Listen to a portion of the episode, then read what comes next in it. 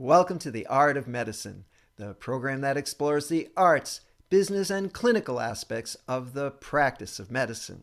I'm Dr. Andrew Wilner, and my guest today is Michelle Johnston. Welcome, Michelle. Thank you so much, Dr. Wilner. I'm really excited to have this conversation with you. Well, my favorite thing is to interview people who've just written a book, and that's why you're here today. But before we talk about your book, tell us a little bit about who you are and how you came to write this book. Yeah, sure. Yeah, so I'm the Gaston Chair of Business at Loyola University New Orleans. So I'm here in New Orleans, Louisiana, and I've been there for over 20 years teaching freshmen and, MBA students. And I'm also an executive coach. So for about 15 years, I've been coaching CEOs and I have about 18 of them right now. And, and I started seeing a seismic shift in leadership. And some of the chiefs that I was actively coaching ended up losing their jobs and and i found that i i wasn't able to help them because we were in the middle of this transition. They were still leading with the command and control style which is how i was raised how i grew up at the dinner table listening to my father in corporate america. That was definitely the norm. And it was in vogue for a very long time the authoritarian top down very hierarchical directive style. And it worked for many many people. But what i was seeing and that's why i named my book the seismic shift is things were really changing. And I was about to send my manuscript off to the publisher when the world shut down in March 2020. And my whole thesis and conclusion of, of watching this seismic shift, interviewing 18 executives to figure out what this new style of leadership is about. And I figured it out. It's all about connection, connection, connection, connection. So here I am holding my manuscript about to send it off to the publisher, and the whole world is disconnected. So I held on to it and said, you know what? We need to figure out how to meaningfully connect with what is going on. And so I went back and interviewed the leaders. And so I have what I think are really good tactical practices and techniques that leaders can use to meaningfully connect, which I think is the essence of leadership right now. Well, leadership is also very important in in medicine you know, I, I haven't written, I haven't read your book yet because, uh, well, as of today, I'm not sure if it's available. Today's February 8. We're recording February. Is it available yet? Is it February 22nd? Is okay. So it's coming up. All right. So I have an excuse. It's not. It's not out there yet. But what interests me within the uh, world of medicine, I'm in academics now. Before I was in private practice, leadership very, very important. And I think there's a lot of uh, floundering around, frankly, uh, during this transition. Uh, we now have much larger voices from the trainees, from the students, from the residents that, that I teach. I mean, when I was a resident, nobody cared what I thought. You know, it was like you're supposed to do what you're supposed to do, whether you liked it or didn't like it. Uh, you didn't say anything, or they just tossed you out of the program. And I actually did get sort of close to that uh, to that point at one point because I started to keep my mouth quiet. But um, now it's like, well, you know, the foxes are running the henhouse. You know, it's like there's a lot of input from the students and the residents to the point where we are sort of accommodating them in a way that would have been, I would say, completely unimaginable uh, 40 years ago. So it's interesting that I, am curious how you know the leadership mo- model in corporate America, and of course, many hospitals have become corporations so there's a lot of uh, overlap here. So I think this topic is very interesting. I want to get a little granular about what you did. Did you actually physically sort of go and sit in these guys, mostly men, I'm sure, in their offices with a tape recorder, or you did Zoom recording, and then did you have it transcribed? Or, you know, as a writer, I'm curious how you went about this. What, what did you All do? of the above, all of those techniques for sure. And I was very lucky to have global leaders. So I have in my book, I profiled Juan Alfonso. Martin, and he's the global president of Kind Bars, which I love, the Kind snack bars, and he's based in Barcelona. So we had a couple of Zoom interviews there. The the leaders who I wanted to profile here in New Orleans, I still I was able to meet with them face to face because that was pre-pandemic and that was great. And I just I recorded them and I had a graduate assistant transcribe. And then of course, when the world shut down, everything was via Zoom, which to be honest with you, Dr. Wilner, it was easier because then it automatically I can just push record. And I wasn't at a coffee shop with them, you know, writing, trying to write down every single word. So I did it always. But yeah, I got to interview, uh, to be honest with you, a bunch of um, chiefs at hospitals hospitals. And so they're probably overrepresented in my book because that's the niche. That's what I work the most in is in healthcare. And what you said is so true about um, the power has shifted. And I just led a leadership academy last year for physicians. And that was one of the toughest leadership academies that I've led because of the pushback. I mean, it definitely was like, are you kidding? When I was a resident, I, I just had to figure it out. I wasn't even allowed to ask questions. And now we're having, like you use the word accommodate, we're having to accommodate and we're ha- we don't have it, we don't have time. That's what they kept telling me. We don't have time to connect. But here's what my message is if you want to get whatever results you're looking for. So, one of the leaders in my book is Warner Thomas, and he's the CEO of a big system of 35,000 employees. And his strategic vision was he wanted to be the most innovative system that delivered health. And I was in the audience at this huge leadership event taking notes as an executive coach. I coach many of his leaders and i'm thinking to myself okay let's re- work backwards. And if i'm going to help executives create an environment where their people really can innovate then we need to create an environment that's very different than the one that the hospital has, has seen for the past 20 years. So what had happened was a lot of the old school leaders were authoritative and just do what i say don't ask questions and definitely don't ask stupid questions. And it's just all about results perform perform perform.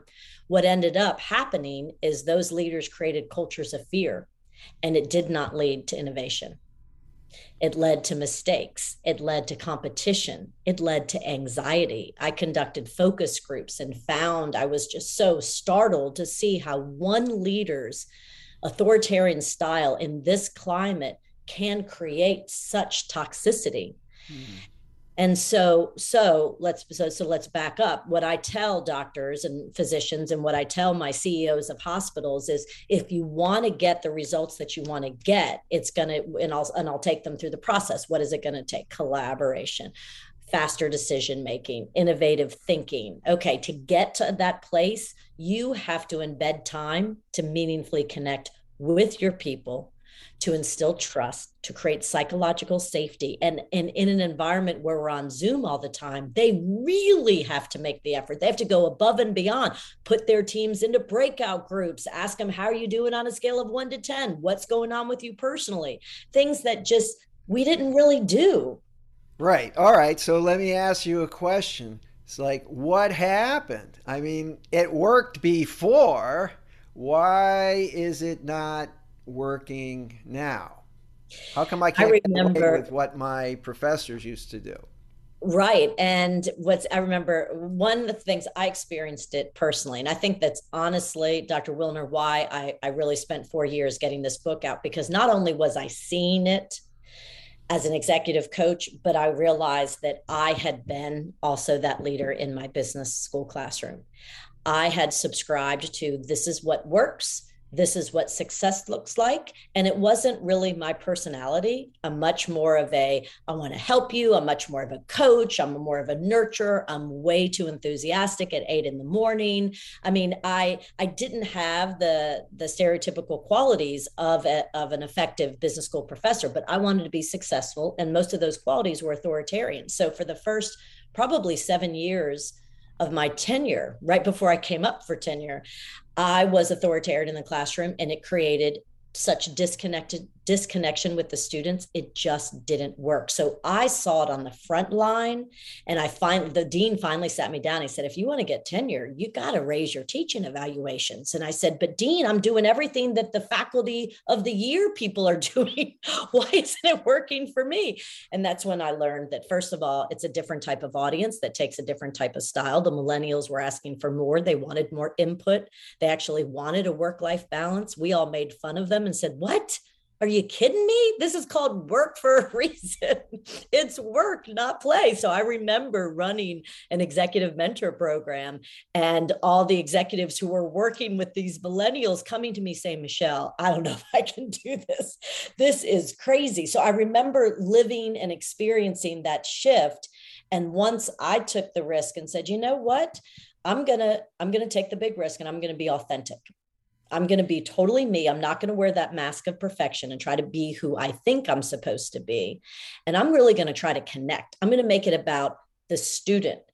Um, I read a book called The Art of Possibility, and it was a reorientation of walking into the classroom. And rather than looking at the students as what they did wrong and what I deduct and to get their points lower and their grade lower, I looked at it as possibility. I am here to help you if you're at this level, I'm going to bring you to the next level. So it was a whole shift in my orientation and and really being vulnerable to say, okay, I'm going to bring these skills. And it worked. And then I got faculty of the year and I thought, whoa, okay, we're onto something.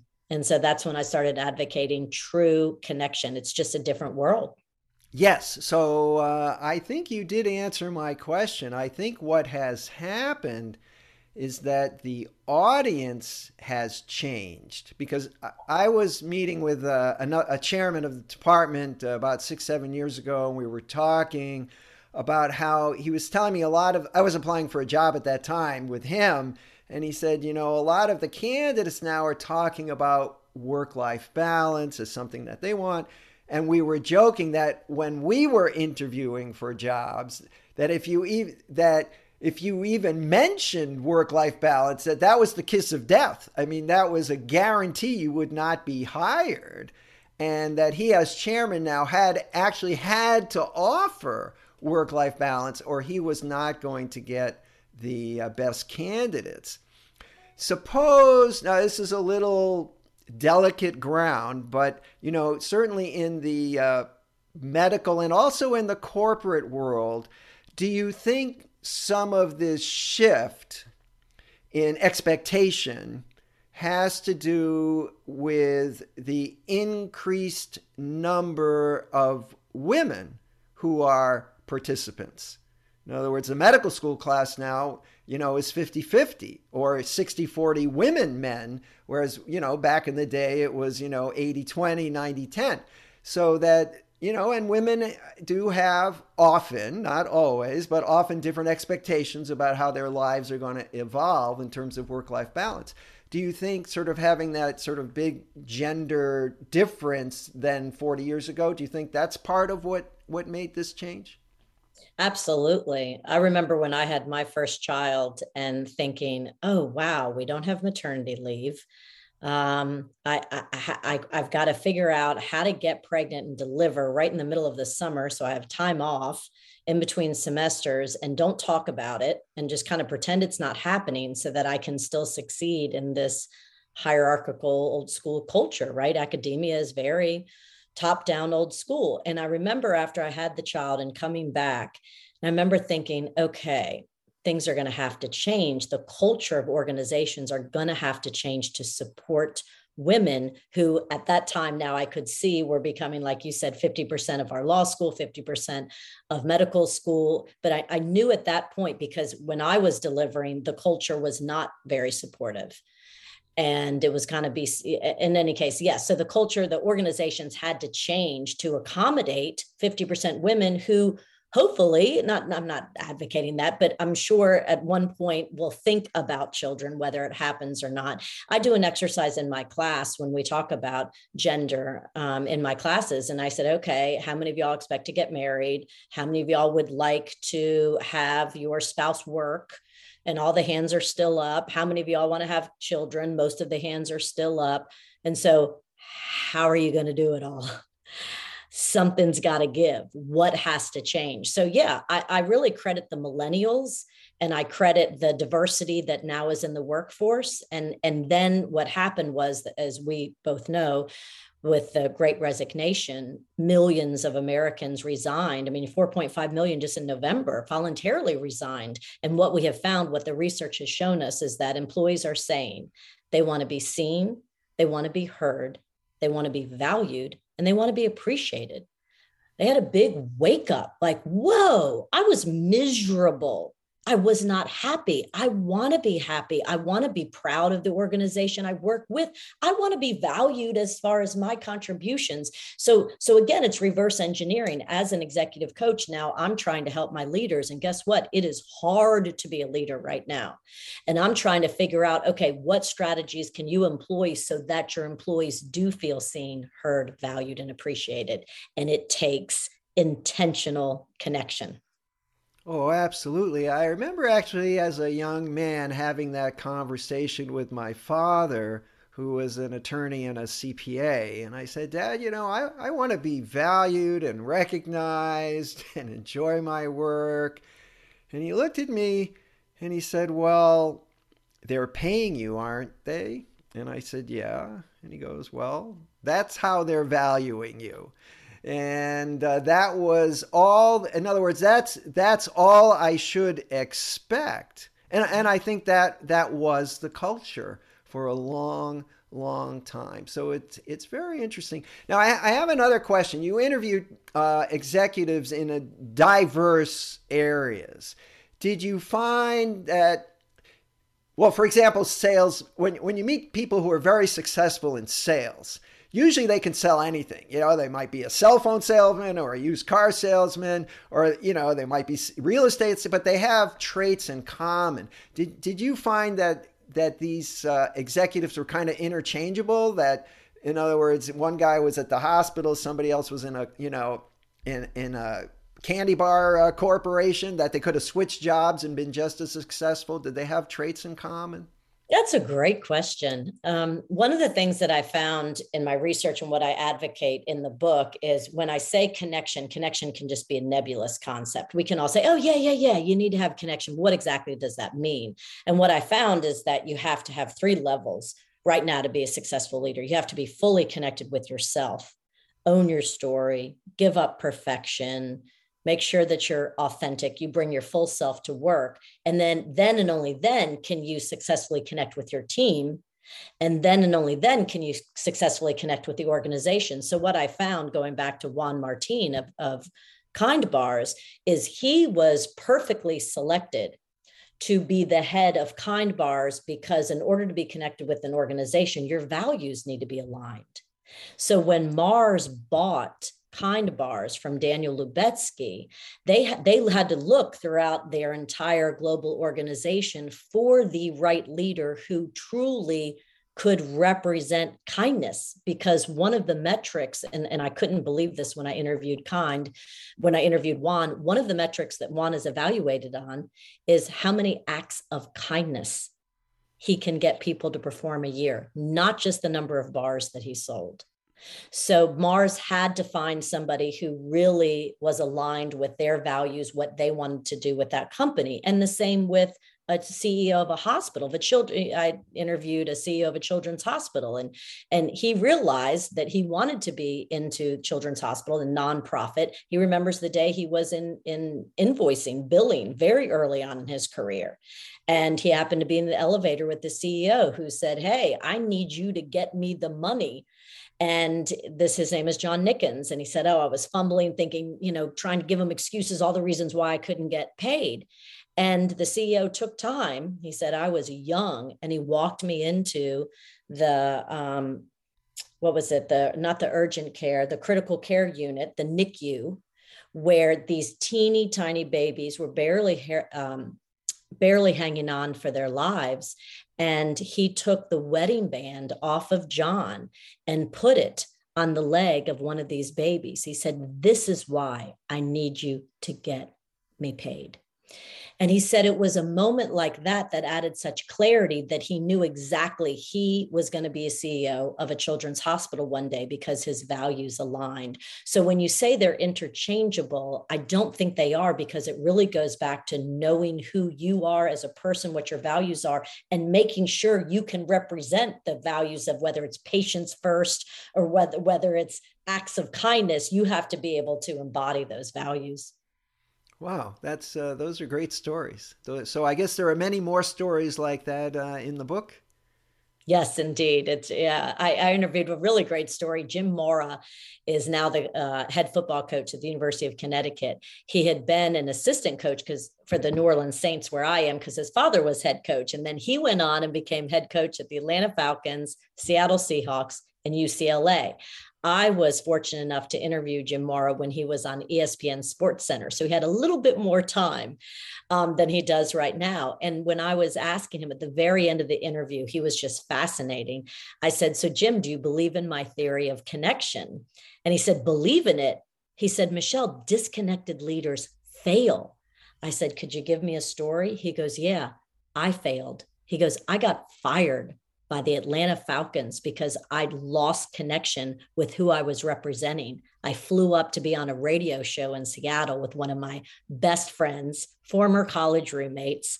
I went to the University of Washington. I played football there. We're laughing around. We're having so much fun. At the very end of the interview, the radio show, he said, Jim, if the University of Washington's head coach position comes available, would you take it? And Jim's like, that would be my dream job. He said, as soon as the plane landed back in Atlanta, I was fired. He said, I know disconnected leaders fail. In that moment, I had lost connection that I should be the representative of the Atlanta Falcons and not talking about another position. Yeah, that's a great story. I've thought of writing a book, uh, "Great Failures," you know, and and what we learned from them. And I think uh, you know he he learned his lesson with that, and it, and I and I think it's kind of sad in a way because he was being totally honest. I mean, he was being honest, but that was not his role. Right? right. at that time when when you are a leader you you have to be uh, go down with your ship right so uh, you're the captain of the ship, and may not be the ship you really wanted, but that's your ship. So you've got 100% uh, allegiance, right? I guess that. that yeah, he said he ended up losing 30 pounds because he was on Monday Night Football when all this was going on, and there were effigies of him hanging. He said he'd never heard so many people yelling curse words at him. And yeah, that was a big wake up call, but he recovered, you know, and he got up and and figured out how to when you're in your position, how to represent and how to stay connected with the organization and not lose sight of that. Uh, one last question. When I was uh, reading the, the blurb on, on your book, it said that I can become a better version of myself. So uh, I didn't want to let you go before I figured out how to do that. well, I just feel quite passionate that right now in 2022, for us to be the best versions of ourselves, it really takes extraordinary connection. It just takes going above and beyond. You know, happiness and achievement are not positively correlated. We could just be on this achievement, achievement, achievement, which is so task oriented and result oriented, and never really be the best version of ourselves and really find happiness unless we embed time to meaningfully connect. You'll appreciate this research, Dr. Wilner. Um, do you know it's UCLA, Walter Lieberman out of UCLA? He runs the Neuroscience Center. Sounds familiar. Yeah. So he wrote a book called Social, and he wanted to know. He went back to the Maslow's hierarchy of needs and self actualization at the very top. And Maslow said you have to go through the levels. You have to first have food and water, and then a roof over your head, right? And then you have to have safety, and then you have to have group belonging, and then you can be self actualized.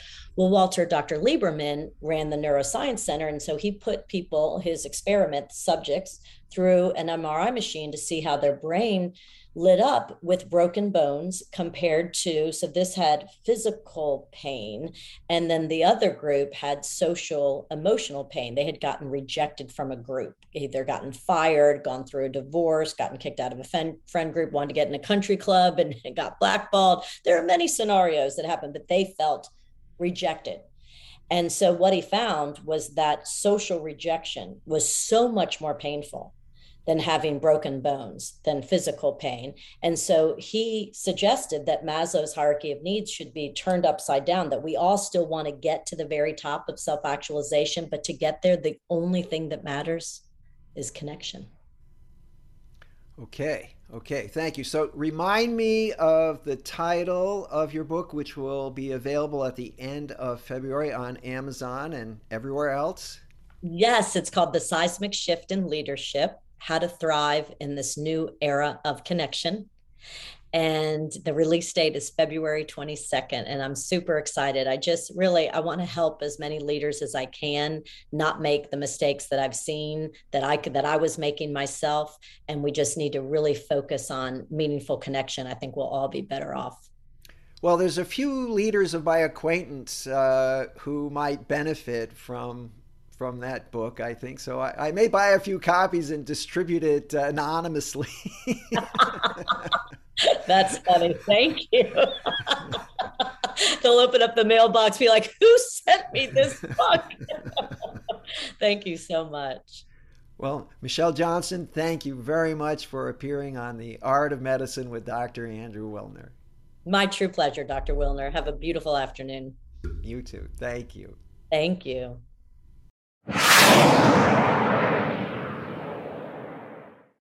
This program is hosted, edited, and produced by Andrew Wilner, MD, FACP, FAAN. Guests receive no financial compensation for their appearance on the art of medicine. Andrew Wilner, MD, is Associate Professor of Neurology at the University of Tennessee Health Science Center, Memphis, Tennessee. Views, thoughts, and opinions expressed on this program belong solely to Dr. Wilner and his guests and not necessarily to their employers, organizations, or other group or individual. While this program intends to be informative, it is meant for entertainment purposes only. The art of medicine does not offer professional financial, legal, or medical advice. Dr. Wilner and his guests assume no responsibility or liability for any damages, financial or otherwise, that arise in connection with consuming this program's content. Thanks for watching. For more episodes of The Art of Medicine, please subscribe www.andrewwilner.com.